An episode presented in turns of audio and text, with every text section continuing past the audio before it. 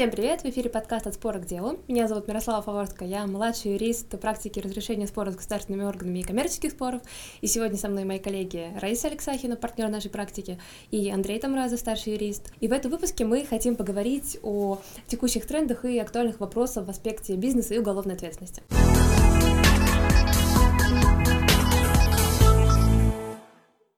Было бы странно, если бы руководители, менеджеры любого уровня, руководящий состав ни разу не задумывался о возможной персональной ответственности при э, выполнении своих трудовых обязанностей или при анализе финансово-хозяйственной деятельности э, своей компании. Любая форма э, исполнения обязанностей или отправления правами так или иначе, если она сопряжена с возможностью переквалификации этих деяний, она сопряжена не только с ответственностью, которая может быть наложена на само юридическое лицо, но и, безусловно, под риском у нас находится и руководящий состав, который участвует в принятии таких решений. Вы знаете, что количество а, форм ответственности, персональной ответственности у нас разнятся в зависимости от того, в каких рамках правоотношений мы работаем. Наиболее наиболее тяжелая форма ответственности – это, конечно, уголовная.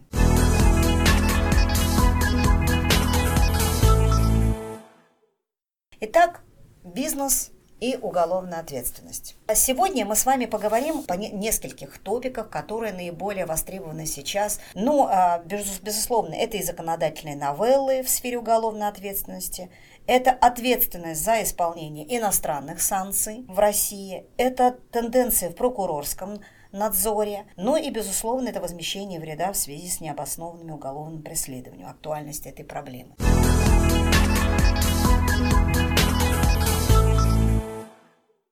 Ну и прежде чем перейти к обсуждению, собственно, новелл законодательных, было бы разумно поговорить о статистике уголовного преследования. Мы привели данные, которые основаны на сведениях о состоянии судимости в России, представлены судебным департаментом при Верховном суде Российской Федерации. Эта статистика за 2022 год, она говорит о том, что, может быть, по сравнению с другими составами, не такое уж и большое количество дел в сфере экономических, в первую очередь, составов демонстрирует регулируется и рассматривается в судебном корпусе.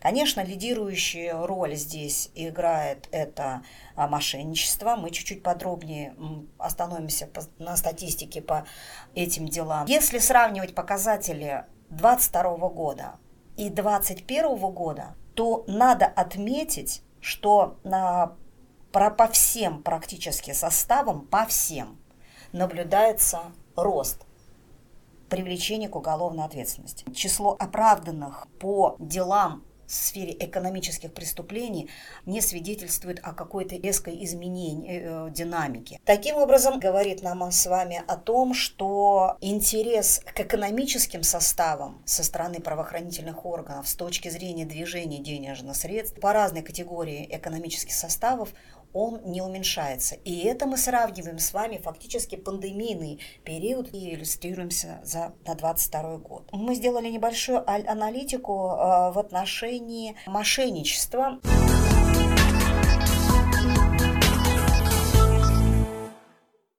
в целом, если сравнивать предыдущие года, а, в первую очередь 2021 год, то число привлеченных вот по наиболее, скажем так, чувствительным для нас категориях дел. Так вот, если сравнивать 21 и 22 года, то по э, статистике можно говорить о том, что всплеск был именно в 2021 году, то есть в 2022 году осуждение по этим составам было в меньшем объеме. Ну и далее вы можете посмотреть статистику в отношении уже причиненного и размера причиненного ущерба. В целом тренды сохраняются, кроме как персональной ответственности, имеется в виду уже привлечение к уголовной ответственности конкретных физических лиц.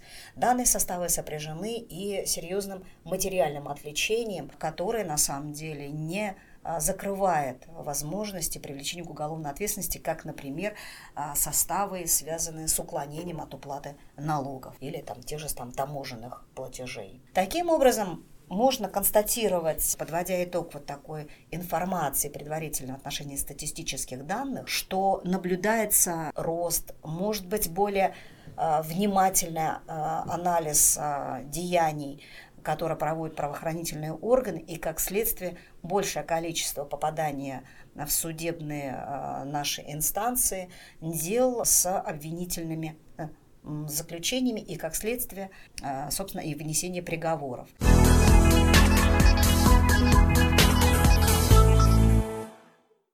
Ну и я предлагаю, собственно, двигаться дальше, посмотреть в отношении новелл нормативного регулирования и в первую очередь налоговых составов, которые нас наиболее чувствительно интересуют в силу того, что мы каждый квартал, каждый месяц э, как юридические лица исполняем э, свои налоговые обязательства, конституционную обязанность. Ну и что э, в этих новеллах интересного можно нам почерпнуть. Я с удовольствием передаю слово а, своей коллеге Мирославе Фаворской. Мирослав, тебе слово. Можно, в принципе, сказать, что за последние несколько лет вот эта тенденция по именно уголовно-правовому реформированию налогового законодательства значительно усилилась. Собственно говоря, начнем мы с поправок, которые были внесены в норму материального права, соответственно, Уголовный кодекс. Затронули эти поправки статьи, э, которые касаются уклонение от уплаты налогов, неисполнение обязанностей налогового агента и сокрытие денежных средств, за счет которых э, должна исполняться, собственно говоря, обязанность э, по э, соответственно, уплате налогов, сборов, страховых взносов и так далее. Прежде всего, имело место изменение категории преступления, собственно говоря, с 6-7 лет в зависимости от конкретного состава, смотря какую часть мы, соответственно, нормы Уголовного кодекса мы смотрим, до 5 лет. Соответственно, в данном случае мы уже можем говорить о том, что это преступление либо небольшой, либо средней тяжести. И с этим непосредственно связано также сокращение сроков давности с 10 до 6 лет. Какая э, важная новелла? Это возможность, собственно говоря, избежать уголовной ответственности, поскольку, поскольку лицом в бюджет полностью возмещается тот вред, тот ущерб, который был причинен преступным деянием. Собственно говоря, этим же федеральным законом были внесены э, также поправки в Уголовно-процессуальный кодекс в две статьи, 24 и 148. Собственно говоря, касаются они э, примерно э, того же экскурса. То есть э, в данном случае речь идет о возможности, в принципе, как такового уголовного преследования, возбуждения уголовного дела, либо необходимости его прекращения, постольку поскольку лицом в полном объеме возмещается ущерб, причиненный бюджетной системе. В соответствии с пунктом 7 статьи 24 УПК уголовное дело э, не может быть возбуждено. Возбужденное, соответственно, подлежит прекращению, поскольку, поскольку вред, причиненный э, таким лицом бюджетной системе, возмещается в полном объеме. И, собственно говоря, тоже интересный момент, это статья 148 Уголовно-процессуального уже того же кодекса, э, которая нам говорит о, о том, что подлежит, собственно говоря, принятию, э, принятию решения об отказе возбуждения уголовного дела по составам, которые посвящены, опять же, уклонению от уплаты налогов, в том случае, если, э, опять же, лицом э, заглаживается причиненный вред. И, собственно говоря, еще представляется обоснованно применительно к налоговым составам отметить законопроект, которым предлагается внесение изменений в, опять же, статьи об уклонении от уплаты налогов. Предлагается применительно к статье 199 и 199 прим, предлагается повысить размер ущерба, который квалифицируется как, соответственно, крупный особо крупный, который является, собственно говоря, условием для уголовного преследования по данным статьям. А, в частности, в текущей редакции законопроекта предусмотрено, что крупным размером будет э, квалифицироваться сумма уже не 15 миллионов рублей, а 35 миллионов. И, соответственно, особо крупный размер также повышается с 45 миллионов до 100 миллионов. На сегодняшний день этот законопроект был э, рассмотрен Советом Государственной Думы. В частности, каких-либо э, поправок или изменений с апреля 2023 года не наблюдается, но можно сказать то, что, в принципе, такое изменение встретило поддержку со стороны бизнес-сообщества, в связи с чем я полагаю, что можно положительных положительной динамики в движении данного законопроекта.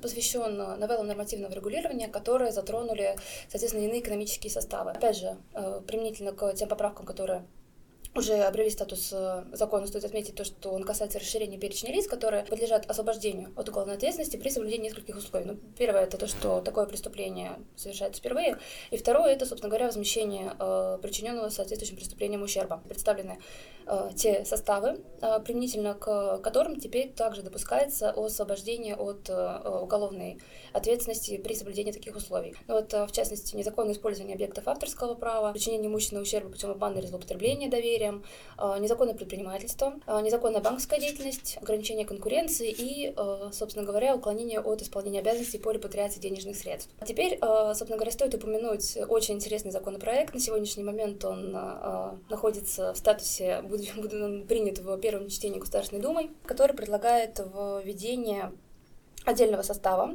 в Уголовный кодекс. Это, в частности, самостоятельная статья 173.3. Называется она «Сбыт или э, предоставление в налоговые органы заведомо подложных счетов фактур и налоговых деклараций». Сбыт или представление в налоговые органы заведомо э, подложных э, счетов фактур и налоговых деклараций при соблюдении нескольких условий. Первое условие – это причинение ущерба гражданам или организациям. Такой ущерб должен быть крупным. Либо такое деяние должно быть сопряжено с извлечением дохода в крупном размере. И вот, собственно говоря, здесь сразу возникает вопрос, почему у нас как условно говоря, потерпевшими от э, данного преступления являются граждане организации, а не бюджет. Э, на самом деле это довольно странно, потому что когда мы говорим про э, дела, так или иначе связанные с неисполнением лицом своей налоговой обязанности, здесь прежде всего затрагиваются все-таки интересы государства, а не каких-либо частных лиц. Данная норма, данный состав предусматривает максимальную меру наказания, максимальную санкцию в виде лишения свободы на срок до 4 лет. В частности, квалифицирующими признаками являются совершение такого деяния организованной группой, либо причинение, соответственно, ущерба тоже гражданам либо организациям в особо крупном размере, ну, либо в случае, если следствием, результатом такой деятельности являлось извлечение дохода тоже в особенно крупном размере. Соответственно, в законопроекте также предлагается считать э, э счета фактуры и налоговой декларации подложными э, при тоже нескольких условиях. Соответственно, если они э, оформлены с использованием подставных лиц, либо в случае, если при их оформлении незаконно использовались персональные данные.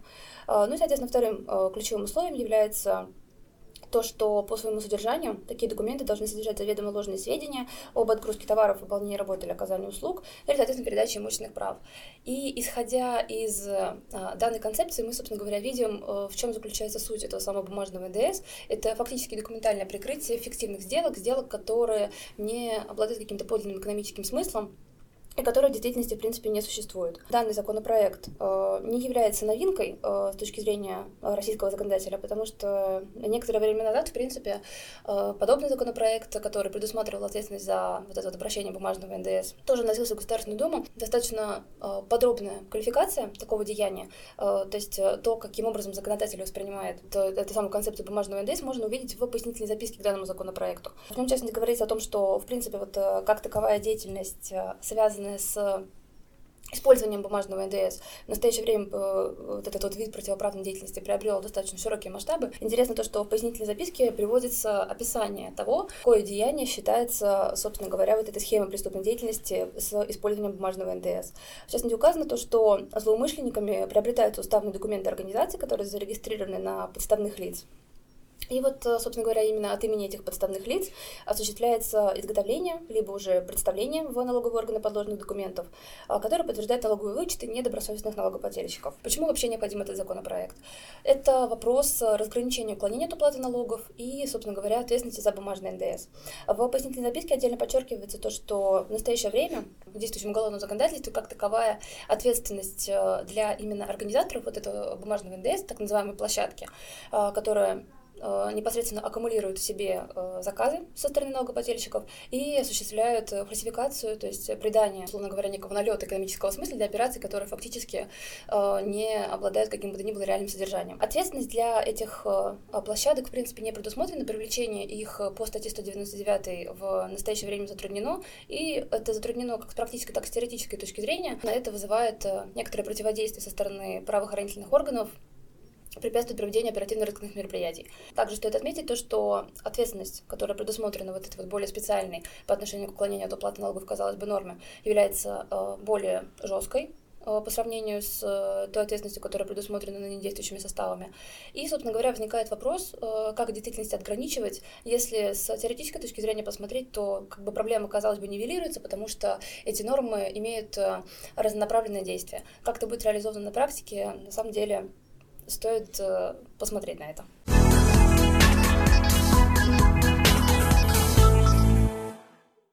Напомню то текущее регулирование, которое есть сейчас, которое претерпело некоторые изменения в связи с э, внедрением единого налогового платежа, единого налогового счета, и которое касается специального основания для рассмотрения, собственно говоря, правоохранительными органами вопроса о возбуждении уголовного дела и в налоговом кодексе, и в уголовно-процессуальном кодексе, мы увидим, что поводом для возбуждения уголовного дела о преступлениях вот этой самой налоговой направленности по налоговым составам 198-199.2 служат только материалы, которые направлены налоговыми органами в соответствии с законодательством налоговых сборов.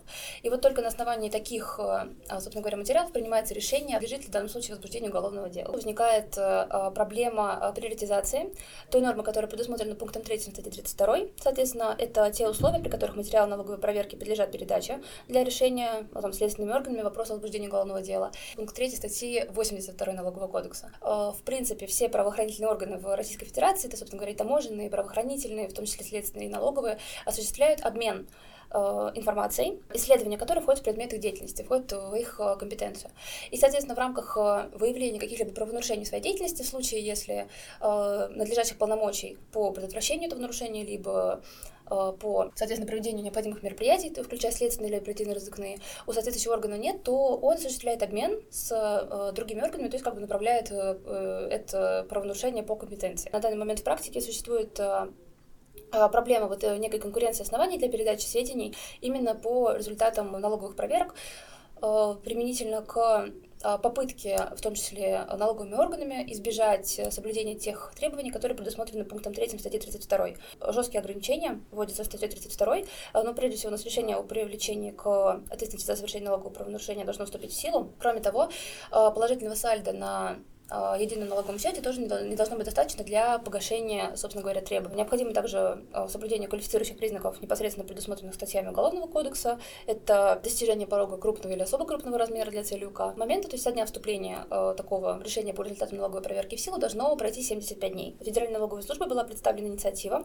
В настоящее время она не обличена в какую-то, условно говоря, документальную форму. Суть э, этой инициативы заключается в том, что хотя бы на ведомственном уровне ФНС хочет получить право на на ускоренную передачу материалов проверок для решения вопроса о возбуждении уголовного дела. Цель ФНС, как я вот уже отмечала, это защита бюджетного интереса. Налоговыми органами устанавливается намерение налогоплательщика каким-либо образом скрыть э, свое имущество, то есть э, использована достаточно обтекаемая формулировка, если налогоплательщик не намерен добровольно возмещать ущерб, о чем уже свидетельствует, соответственно, сокрытие имущества, либо его обременение, перевод выручки на аффилированных лиц и так далее. Тогда предлагается э, нивелировать вот это вот условие о необходимости выждать 75 дней и, соответственно, э, направлять материалы по результатам а, проверки еще до вступления решения в силу по результатам проверки. Возвращаясь к проблеме конкуренции э, оснований. В принципе, даже если мы посмотрим на судебную практику, статья 82 признается равноценной по своей силе статье 32 э, с той точки зрения, что на основании, соответственно, пункта 3 статьи 82 можно тоже направлять материал проверки для решения вопроса о э,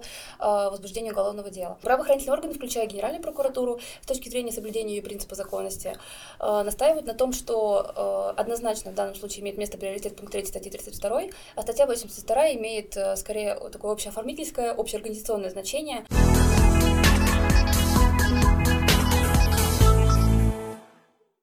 Да, Мирослав, спасибо тебе большое. Добрый день, коллеги. Хотим также осветить тему, дискуссионный вопрос, который мы в последнее время все чаще и чаще обсуждаем с нашими клиентами, с нашими коллегами. Предусмотрена ли российским нормативно-правовым регулированием какая-либо ответственность за исполнение в России а, тех иностранных санкций, которые введены? Есть ли какие-то правовые последствия в этой связи? Ну, при первом приближении можно сказать, что прямой такой нормы, которая бы это говорила, ее нет. Это с одной стороны.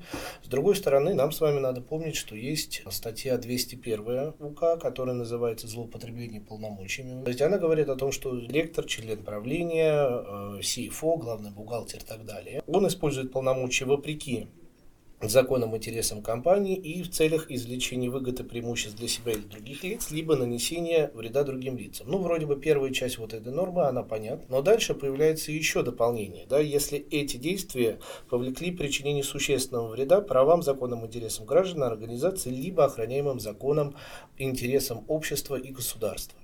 То есть мы видим с вами, что в этой норме есть определенный перекос, определенный дисбаланс, а, который, с одной стороны, а, по данной норме производство, если и начинается, оно должно начинаться по заявлению потерпевших лиц. С другой стороны, таким потерпевшим лицом может являться и государство. В этой связи мы приходим к тому, что а, данная норма потенциально имеет под собой базис, основания а, для того, чтобы говорить, что все-таки она предусматривает ответственность за исполнение, за следование иностранным санкциям. Надо отметить, что еще в 2018 году был а, внесен в Госдуму законопроект со специальной отдельной нормой, которая как раз так и называлась предполагалось ограничение или отказ совершения обычных хозяйственных операций или сделок в целях содействия в исполнении мер ограничительного характера, введенных иностранным государством. Позже в Госдуму был внесен еще один законопроект о внесении непосредственно изменений дополнение, я бы даже сказал, да, а в статью 201 по злоупотреблению полномочий с припиской о том, что в целях исполнения решений иностранного государства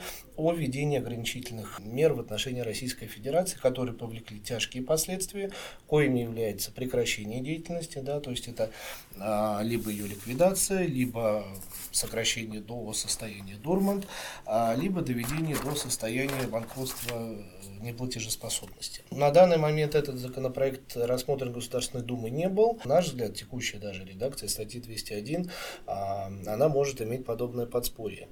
Ну, говоря об исполнении санкций, по большому счету достаточно широкий спектр действий. Да, это может быть и разрыв текущих э, договоров как с поставщиками, так и с клиентами. И это включение в договорные конструкции каких-то особых специальных условий или оговорок, которые, ну, так скажем, могут быть нетипичны для обычных хозяйственных операций. И это сокращение персонала, и, конечно, это существенное сокращение деятельности. А, я думаю, что некоторое время назад вы читали открытых источниках, э, в СМИ информацию о том, что один крупный международный производитель техники осуществлял а, уничтожение оборудования здесь, в России. При оценке рисков а, возникновения уголовной ответственности по подобным операциям, конечно, нужно понимать как часто да, мы говорим в налоговых правоотношениях, были ли какие-то бизнес-rational, да, бизнес-причины, бизнес-обоснования для совершения этих операций. Да. Безусловно, важен вопрос документального оформления. Ну и, конечно, немаловажным является, наверное, грамотное формирование культуры э, среди сотрудников компании в отношении происходящих процессов. Если бы все-таки, возможно, вот данный законопроект имел место быть и соответствующие ну, уточнения в статью 201 были внесены, возможно, это было бы ну, определенно определенным подспорьем а, для руководства российских компаний при а, коммуникации со своими э, штаб-квартирами да, в отношении принятия, точнее исполнения, неисполнения тех или иных решений, которые, а, так скажем, спускаются сверху и так далее, потому что была бы, конечно, прямая норма. На данный момент подобных дел по данной, данной статье мы э, в практике еще не отмечали. А хотим сказать несколько слов в отношении тенденций в прокурорском надзоре и в а, следственной защите бизнеса. Мирослава, что там нового?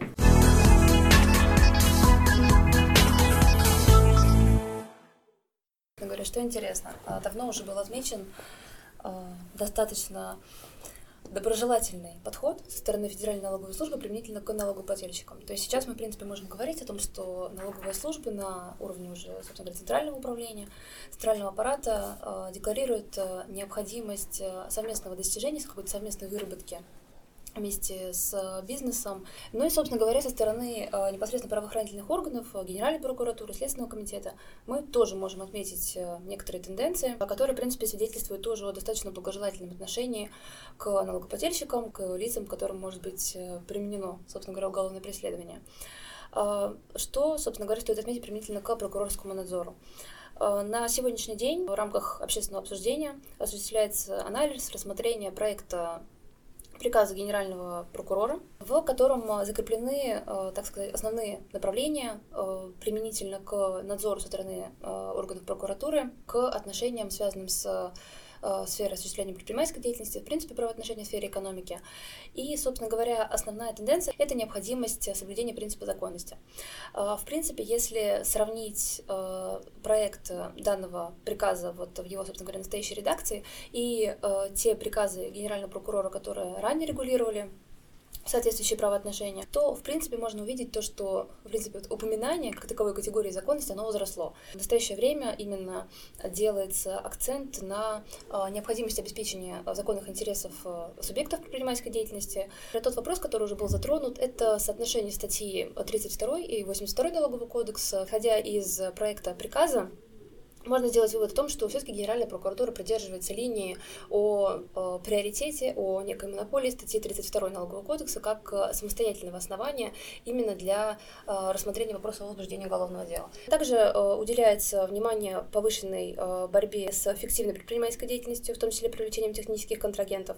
Ну и здесь, собственно говоря, тоже можно опять же вспомнить законопроект, направленный на борьбу с бумажным НДС. Приоритизация этой борьбы тоже отмечалась в качестве э, меры, которая э, должна как, наиболее активно предприниматься со стороны правоохранительных органов.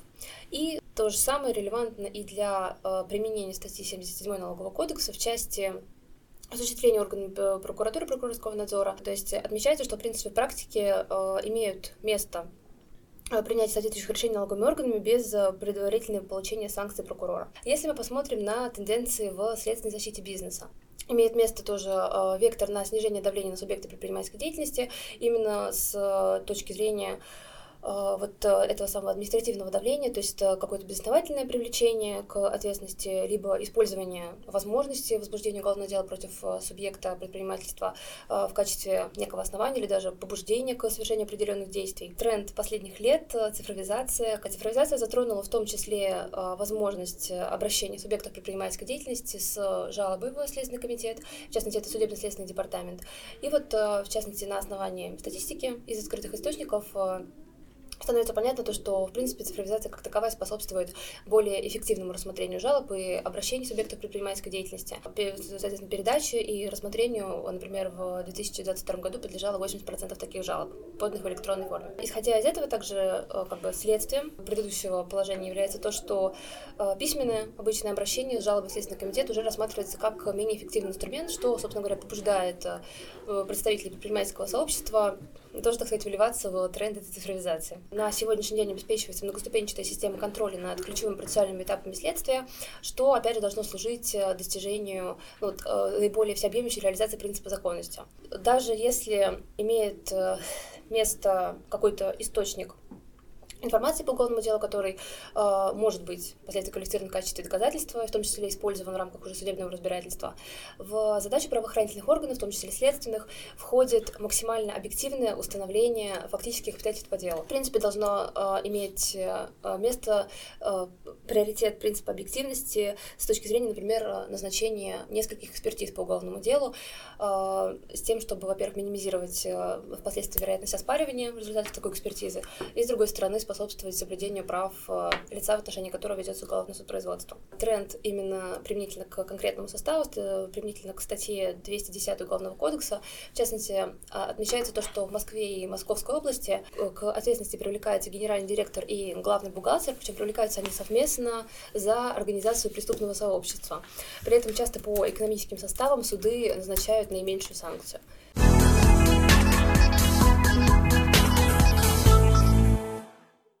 Хотелось бы еще тоже вот сказать, э, когда мы говорим о э, меньшей эффективности э, непосредственно обращаясь в Следственный комитет, комитет, речь идет именно о том, что зачастую в таких случаях, ну, в силу того, что, возможно, у наших правоохранительных коллег нету достаточного количество персонала, зачастую такие жалобы просто спускаются обратно на, на уровень того же органа, который э, совершил те или иные действия. Да, то есть то, ну, что существенно, например, отличает от обжалования, которое мы видим в рамках э, налоговых споров, таможенных споров. Несколько слов хотим сказать о это возмещении вреда в связи с необоснованным уголовным преследованием. Глава 18 УПК дает, ну, наверное, два основных инструментария. Это право возмещения материального имущественного вреда и устранение последствий а, нематериального характера. В принципе, закон нам говорит, УПК говорит о том, что вред, который причинен гражданину в результате уголовного преследования, возмещается государством в полном объеме, независимо от вины органа дознания, следствия, прокурора и так далее. Мы наблюдаем, что вот,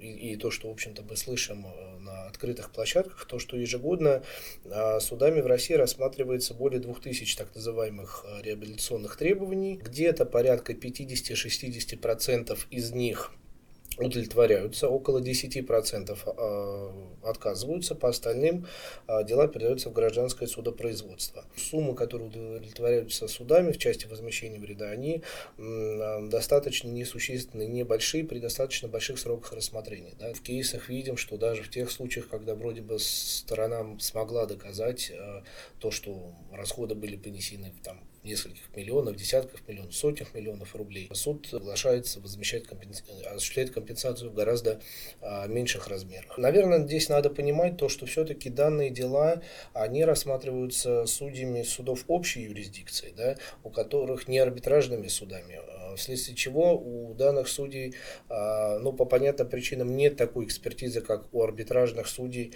по вопросам гражданско-правовых компенсаций в коммерческой сфере. И несколько слов о а, компенсации а, нематериального характера. Речь идет о статье 136 ПК РФ. Данный механизм может быть очень важен для реабилитированных предпринимателей. Этот механизм на практике в целом он работает, но бывают случаи, что не всегда к сожалению, получается добиться таких официальных письменных извинений со стороны правоохранительных органов.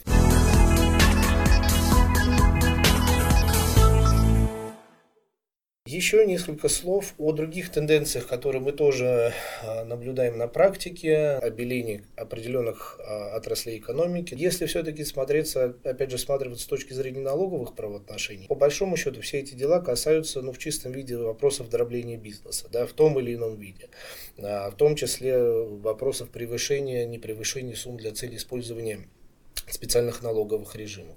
Надо отметить, э, ну, вы тоже это прекрасно знаете, что за последние годы и налоговые органы, и ФНС России, и арбитражные суды сформировали достаточно устойчивые подходы к вопросам дробления бизнеса. Очень многие подходы были а, выработаны, и критерии в отношении дробления бизнеса были выработаны со стороны ФНС России. И что здесь хочется отметить, что, а, помните, вот я в самом начале говорила, что ребята, которые, адвокаты, которые специализируются в рамках уголовного сопровождения, сопровождения в рамках уголовных дел, у них есть тоже своя специализация. И очень часто эта специализация не охватывает как раз специфику э, базиса, то есть в характеристике факт, э, одного из существенных элементов состава преступления – это характеристики объективной стороны, то есть деяния, то есть э, фактология – действительно ли э, имеет место а, нарушение налогового законодательства с точки зрения создания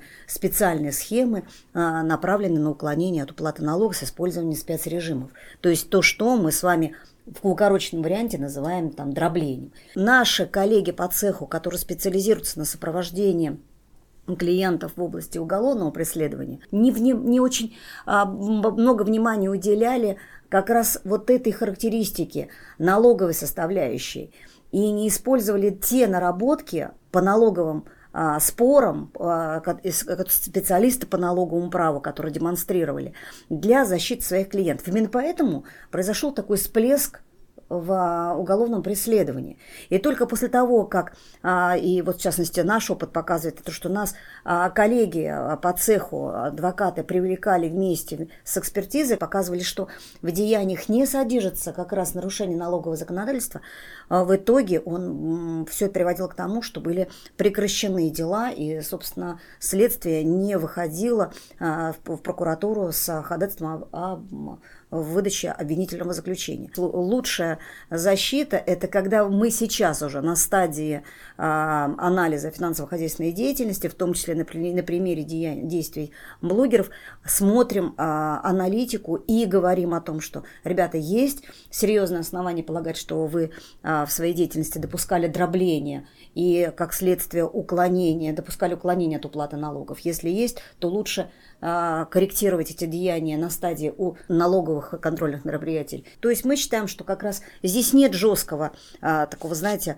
ограничения. Вот с этого момента не надо не учитывать правоприменительную практику по налоговым, таможенным или иным делам, а надо учитывать только уголовную практику. Мы считаем, что это не совсем правильный подход, поскольку в основе любого состава преступления лежат четыре элемента, а, которых необходимо доказать, и один из которых важных является это объективная сторона, то есть характеристика тех действий, которые привели а, к выводу о совершении а, преступлений. Несколько слов еще хочется сказать об одном вопросе. Мы с вами поговорили о наличии или отсутствии а, уголовной ответственности в России за исполнение иностранных санкций. Слышим, что данная тематика, она периодически поднимается на публичных площадках. Почему это важно и, наверное, просто надо иметь в виду, понимать это. В частности, на примере санкций США, американских санкций, американское законодательство сформулировано достаточно широко и жестко, и нормативно-правовое регулирование предусматривает наличие уголовной и административной ответственности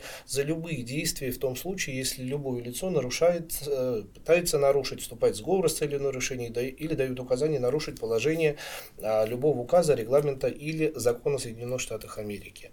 По большому счету, что это значит? Что любое санкционное ограничение, введенное в отношении российских лиц, например, в России в отношении российских олигархов, а, любое лицо, которое, например, родственник, близкие, друзья, на которые совершают сделки а, с использованием американской валюты для подсанкционных лиц, да, на самом простом примере, приобретают за доллары определенные товары для данного лица, потенциально уже могут выступать и являться субъектами уголовной ответственности с точки зрения американского регулирования. А, из того, что мы слышали по статистике, за прошлый год, за 2022, было возбуждено в Америке несколько десятков уголовных дел а, по данным составам. Э, и для примера, с 2014 года э, в отношении российских лиц. А, с 2014 года было возбуждено всего одно дело. Ну и опять же надо отметить, что американские следственные органы, они достаточно активно используют различные инструментарии деталей, различные источники информации а, по вопросам преследования. Переписка в WhatsApp в переписка в Телеграме, а, Телеграм-канале, то есть те самые соцсети, которые мы с вами используем, а, были использованы, а, собственно, правоохранительными органами в качестве ну, иллюстрации тех или иного отношения, где, опять же, к действиям, которые совершали физические лица. И не просто были использованы, а даже были в ряде случаев процитированы в американских судебных актах. Учитывая, что это открытые источники, в которые можно пойти и ознакомиться, здесь уже, к сожалению, ну, нельзя полностью этим закрыть закрываться. Еще несколько слов скажем в отношении э, тенденций, которые, опять же, наблюдаем и о которых говорят представители правоохранительных органов в сфере легализации доходов, полученных преступных путем. А какие сейчас веяния, какие тренды есть в этой области? Но, безусловно, это операции в интернет-пространстве и с цифровыми инструментами. Правоохранительные органы также ну, наблюдается э, наиболее активное использование, так сказать, так, так называемых подставных индивидуальных предпринимателей по просьбе третьих лиц для совершения незаконных операций, в том числе для обналичивания средств. Да. При этом речь идет и о умышленном вовлечении предпринимателей, и действительно о добросовестно заблуждающихся предпринимателей. Очень интересный тренд – это формализация а, преступных доходов, э, в частности путем вывода средств за рубеж, при использовании судебных механизмов, да, то есть судов, когда а, в суд обращаются а, сторона, а, стороны договора, где является иностранное лицо, российское лицо, представляют необходимые документы, а при этом фактически они касаются, например, штрафных санкций за неисполнение, ненадлежащее исполнение договора, включая взыскание фиктивной задолженности, фиктивной просрочки, заключения притворных сделок и так далее и тому подобное. В общем-то, особо актуально приобретает, э, имеет место быть э, в текущих реалиях. Насколько мы знаем, у э, следственных органов, у Генпрокуратуры вместе с родственным мониторингом вы, идентифицированы некие, ну, для служебного пользования триггеры, признаки, по которым наши органы выявляют подобные нарушения, даже делятся с ними судами. При выявлении подобных признаков даже вступают в судебные процессы, либо обращаются в суды с заявлением по новым обстоятельствам. Для того, чтобы а, ну, скажем так, обезопасить где-то, как говорят наши иногда а, юристы, обезопасить движение денежных потоков, нужно каждый раз понимать, что если в этих деяниях не содержится фактологической основы, то чаще всего мы видим а, возбуждение уже возбуждение уголовных дел по ряду статей, то есть по совокупности статей, а не просто по выведению денежных средств за пределы территории. Коротко скажем а, в отношении уголовной ответственности в отношении гособоронзаказа. Тема на самом деле э, сложная, объемная, здесь говорить можно очень много, рассуждать можно много. Понятно, что тема более активная, более, большую актуальность приобретает в наши дни. А, ну, несколько слов хочется сказать, что в целом, ну, наверное, с 2018 года, когда стали более активно внедряться, устанавливаться в УК вот специальные составы 201.1, 201.2, 201.3, стал регистрироваться рост числа преступлений по гособоронзаказу, и э, за последние пять лет было вынесено даже несколько приговоров, а за 2021 э, год было возбуждено более 500 уголовных дел по статьям по гособоронзаказу. Здесь э, тоже надо понимать, что данные составы имеют особый надзор со стороны Генеральной прокуратуры, и президент Российской Федерации это на, в своих выступлениях также подчеркивал, что на это надо обращать внимание. Один из, наверное, рискованных ключевых моментов, который надо понимать, что очень многие составы продолжают идти по статье 159, да, то есть по мошенничеству, которые могут включать в себя и замену товарами не ценным, и в отношении вопросов, связанных с завышением стоимости, круговорота авансов, завышение объема выполненных работ, нарушение сроков выполнения гособоронзаказа, несоответствие товара требованиям и так далее и тому подобное. Говоря о специальных статьях, да, на примере статьи 201.1, злоупотребление полномочиями при выполнении гособоронзаказа, э, что это может себя включать? Например, взаимодействие с субподрядными организациями с признаками а, фиктивных юридических лиц, да, что автоматически еще может подтягиваться из наших известных тем в рамках налоговых правоотношений. Это а, приемка некачественных работ, использование матери материалов или рабочей силы не для целей гособоронзаказа. На примере статьи 201.2 нарушение условий а, государственного контракта по гособоронзаказу включает а, такие действия, как нарушение условий по количеству качеству комплектности поставляемых товаров, качеству выполняемых работ, срокам поставки и так далее и тому подобное. Норма, опять же, в определенной мере специфическая, потому что по части первой имеет административную периодицию, да, то есть лица, которые привлечены к административной ответственности по статье 1455 подлежат уголовной ответственности, а по части 2 этой административной периодиции нету. Статья тоже 201.3 Статья, опять же, специфическая, потому что касается уклонения от заключения гособоронзаказа. Ну, здесь в первую очередь речь идет о лиц, которые занимают доминирующее положение, либо являются единственным поставщиком и заключение такого, такого договора является для них обязательным. Опять же, она идет в рамках с, в связке с административной приюдицией. Но что здесь также хотели бы отметить, что в первую очередь по данным статьям КОАП вполне вероятно, что это может иметь тенденцию и также в рамках других статей, начали наблюдать э, так называемый институт фактического руководителя по делам административных э, правонарушений. Да, то есть, когда номинальный руководитель компании таких решений не принимает, но тем не менее есть реальный руководитель, который такие решения принимает, которые потенциально могут образовывать состав преступлений по данным статьям. Раис, вам слово тогда.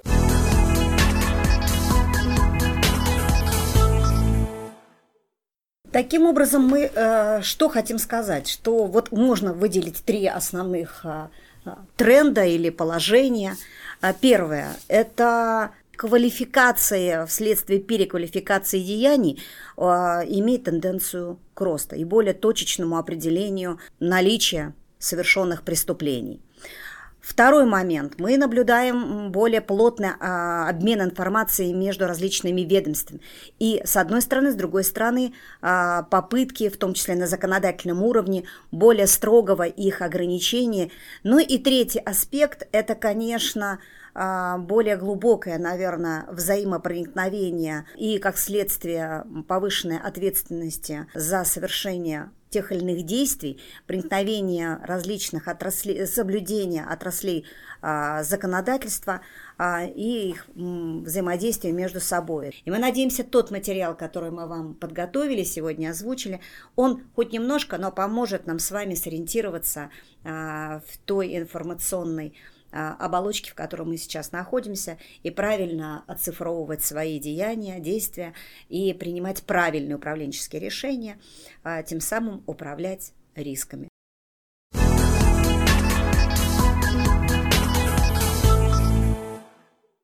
Это все, о чем мы хотели поговорить с вами сегодня. Подписывайтесь на подкаст «От спора к делу» на всех удобных для вас площадках. Apple Podcast, Яндекс.Музыки, Podster FM. Ставьте оценки комментарии и, конечно, слушайте наши предыдущие выпуски. До новых встреч в эфире!